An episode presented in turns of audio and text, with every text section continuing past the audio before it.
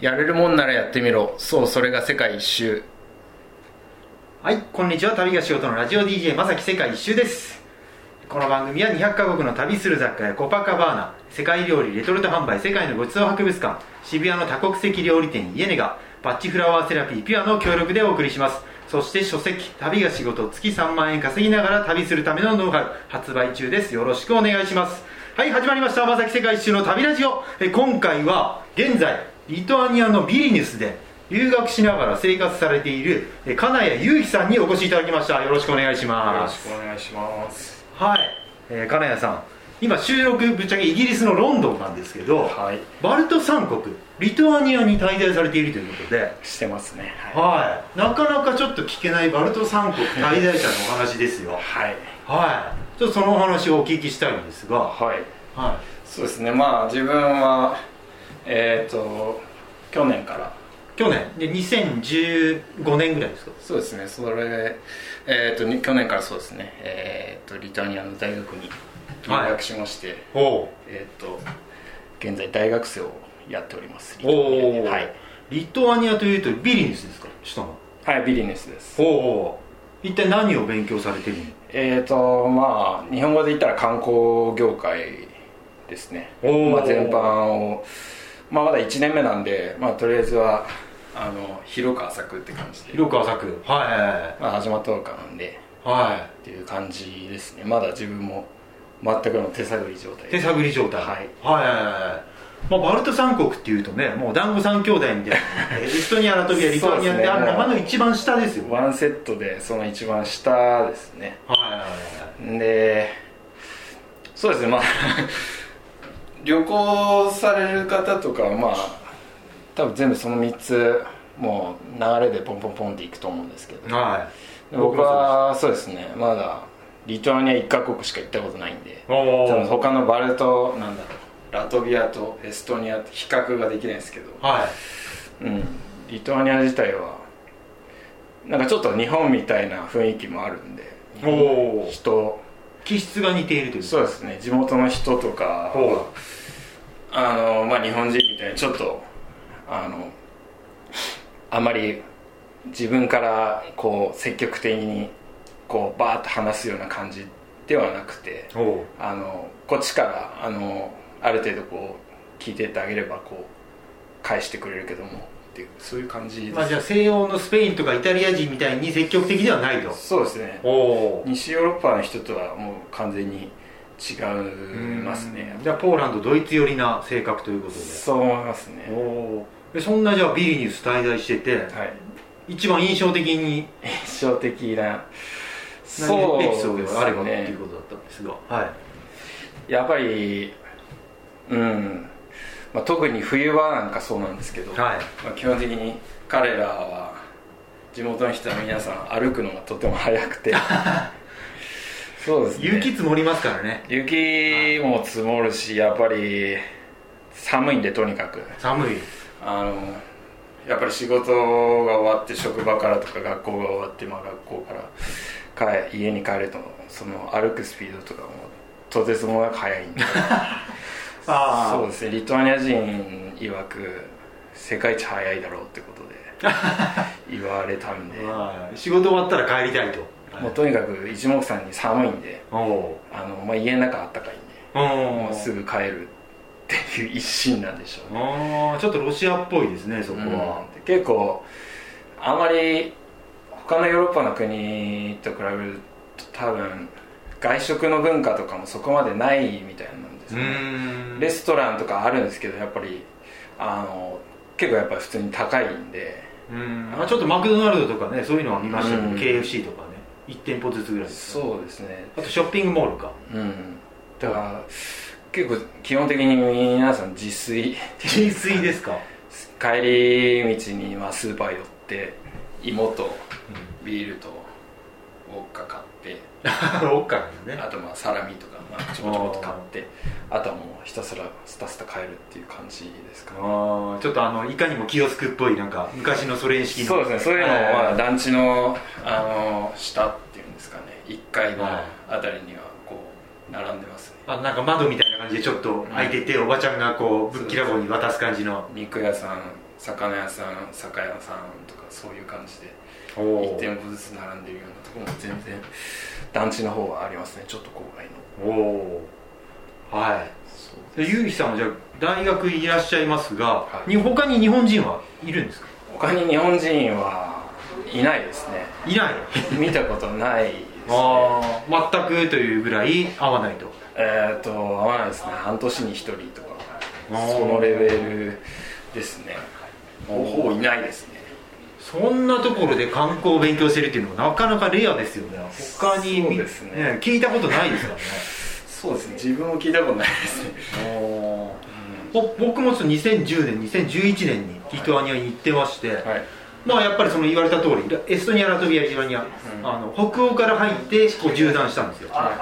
で、えーまあ、ベラルーシとかね、はい。まあ、そっちを行く形で行ったんですがあ今 ちょっと宿の方もいらっしゃいまして や宿で収録してるんですが、はまあ、ビリニュスすごい街並みが綺麗ですよね世界遺産そうですね。あの中心部の、えー、と旧市街の中は本当にあのよく保存されてるはんですけどもあの、まあ、普通に地元の人が暮らしてるんでい。はあの生活感もありいはい。ちょっと面白いですよやっあれはいいですよね。赤いこうレンガの色で。ぱそうですね。街並みが綺麗で、うん。でまあ旧市街のあの夜明けの門だとかね、はい。あの城壁とか、うん、ケディミナスと。うん、ありますね。あの辺の要塞なんかも、まあ割と観光資源はあるんですよ。そうですね。綺麗ですねで街中、まあ、僕が好きなのは、ビリニュスの駅前のトロリーバス。とりあえずそうですいまだにあれ走ってるんですか？いまだに走ってますね、はい。もうすごい。あれ結構古いやつはもう20年25年前、は25年落ちっていうんですかね。チェコスロバキア製のああまり暖房も、ね。冬は暖房も効かなくてすごい窓が結露してるようなのをいまだに現役でたくさん走ってますね。あはい。あの時まだ僕がいた時リタスっていう通貨使ってたんですけど、はい。確か2リタスぐらいだからもう100円切るぐらいだったんですよね、うんで今も金額それぐらいなんですか？今はえっ、とユーロになったんですよね。えっとあ2年ぐらい前ですかね。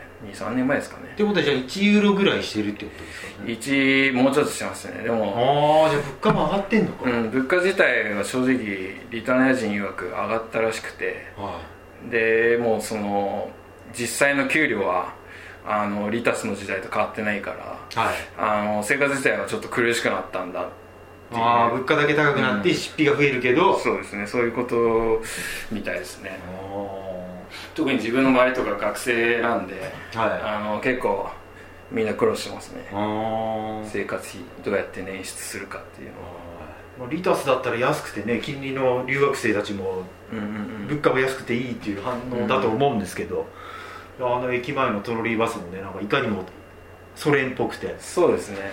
まだまだ社会主義の雰囲気が残ってますね。なんか電線みたいなのがなんかこうずっと街に敷かれててなんかそこからロープみたいなのでなんか吊るしてる感じなんですよ、そうですね。でたまになんか火花が飛び散ったりとかね、なんか電車みたいなはちょっと不思議な日本だと多分なないですよね。いなかなかないです、しかもあんな火花が飛び散るそうですね。結構つなぎ目故障するんじゃでねえかみたいな。バチバチいってたりとかしてますね。でなんか刻印するような感じだったんですよね。いまだに刻印型ですか？これは入って。チケットをなんかガチャってやるんですよね。今いや今はえっ、と一応機械があって、はえー、とっていうそのシステム自体は変わったみたいですね。でもあの、まあ、正直なところあの結構それやってない人もいてあのただただ乗りっていうんですかね。はい。特に学生とかは、まあ、正直なところやってないやつは多いです。あーちょっとそこもリトアニアっぽいですよね。日本だったらちゃんとこう必ず乗るときに全員が払っていくみたいな感じですけど。そこのアバウトさがまあソ連なのかなのかっていう感じで。ユーロ圏なのにそれっていうのはちょっといいですね。そうですねはい。先進国の大都市だったら大体メトロ入るのはもう、うん。バーがありますから、うん。お金払わないと絶対乗り込みませんから、うん。うんなかなか味ありますね。あとリトアニア料理のツェペリナっていうあのもちもちしたじゃがいもの中に肉が入ってる料理。あれ言いますね。はい。あれ好きなんですよ、結構僕の まだ本当に1回とか2回しか食べたことないですけど、はそうですね。あとはあのなんか色がピンク色のスープっていうのがあってあそれがあのあなんか株かなんかのスープじゃないそうですね。それが食べたことあります。はい。あの一応名物だしそのなんていうんですかね写真撮った時にはい。結構見栄えがするっていうかは例えばフェイスブックにアップするのにこんな変わったもの食べたよみたいなの分かりやすいんであ結構そういう意味じゃそれは観光客向けかもしれないです。赤かぶのスープってだって日本でなかなか日常的にないですからね。そうですね。結構色が本当にあの人工的な色っていうんですかね、うん。まあ自然のものなんですけどでもはい。すごい本当にショッキングピンクっていうか紫。かなりビビッドな色なんで、はうん、だから多分それは本当リトアニアだけだらしいですね。いはい、まあ、なかなかリトアニアにいる日本人少ないと思いますけど、はい。なんか傾向としてやっぱ日本でも東北とか、うん。ちょっとこじんまりしたところ出身の人の方が合う気がするんですよね。そうですね、はい。あのゆうきさんあれ東北でしたっけ？そうですね。自分はあの地元は秋田なので、えっ、まあ、ちょっとラジオ収録中です。ちょっとすいません。と旅行者の方。秋田なのであの日本の東北地方の人と、あの被るダブるとこはありますね、おお、うん、その結構やっぱりなんて言ったらいいんですかね。関西の人とはやっぱり違うなっていう感じで。関西の人なんか逆にイタリアとかスペイン好きな人多いですそうですね、あのラテン系の気質だと思うんですよやっぱ、はい。関西系の人は。でも東北のあの地方の出身の人たちは、うん、あのバルト三国とか東欧とかはあのわりかし違和感なくあの接することができるんじゃないかな入れ入っていけるんじゃないのかなと思いますね。なんかやっぱ東北の人向けの気がするんですよ。なんか日本でも北海道とか、島国出身の人ってマルタとかヨーロッパのマルタとかに結結構住んでる確率が高いんですよ、へー。あとアイスランドとか、はいはい。あれも島じゃないですか。ね。なぜか出身地が北海道の人多いんですよね、なんかもしかしたらリトアニアのバルト三国は岩手とか盛岡とかそうですね。まあ派手さはないですけど。宮城とかそっち出身の人には合う地域なのかもしれません、うん。はい。確かにそうですね。でさらにちょっと自殺率が高いことで有名で。はい。やっぱソ連のシステムから急に変わったりして、そうですね。結構はい、まだうんとうん社会システムはちょっとまだ未熟なところがある。そうですね。まだそのリトアニア人自体もまだ馴染みきれてないそうん。の掴みきれてないのかなっていうシステムの変化に。まだユーロの感覚すら手探りみたいな感じですよね。うんだと思うんですよね。結構本人たちもまだ分かってないっていうんですかね。あとかそうですね。まあ世代で違うんでしょうね。おそらく考え方がまあ、なかなかちょっと謎に満ちた国なんでちょっとリスナーの方もイメージすらつかないと思いますが。はいではそんな金谷さん、はい。まあ、リトアニアに今いらっしゃいますけどちょっと聞いてみようと思います。はい。まあこんなほとんど日本人がいないリトアニアにいらっしゃいますけど、はい。まあ、今後リトアニアの発展に向けてでもいいですけど、はい。何かビリニュスを拠点にしてやりたいことなんかあるんですか？そうですね。自分もまあリトアニアで今観光を勉強しててえっ、とまあ自分もまあもともと旅行が好きではい。あのリトアニア以外にもいろんな国もあってて。ああ結構行ってますね。エジプトとかね。そうです。マイナーの国の話したら結構ついてくる、うん。結構。旅好きだなと思ってうん、リトアニア含めちょっとマイナーな国も結構行ってて、はい。そんな中でやっぱりゲストハウスとかなんかそういう自分でお店やってみるのも面白いだろうなっていうのをはちょっと思ってて。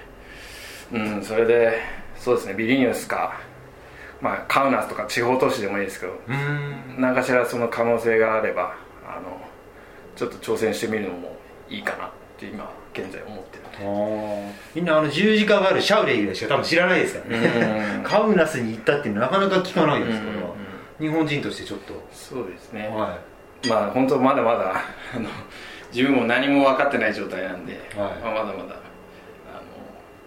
他の仲間たちとっていうんですかい、ね。リトアニア人の方たちとちょっとリトアニアを広めていこうとそうですね。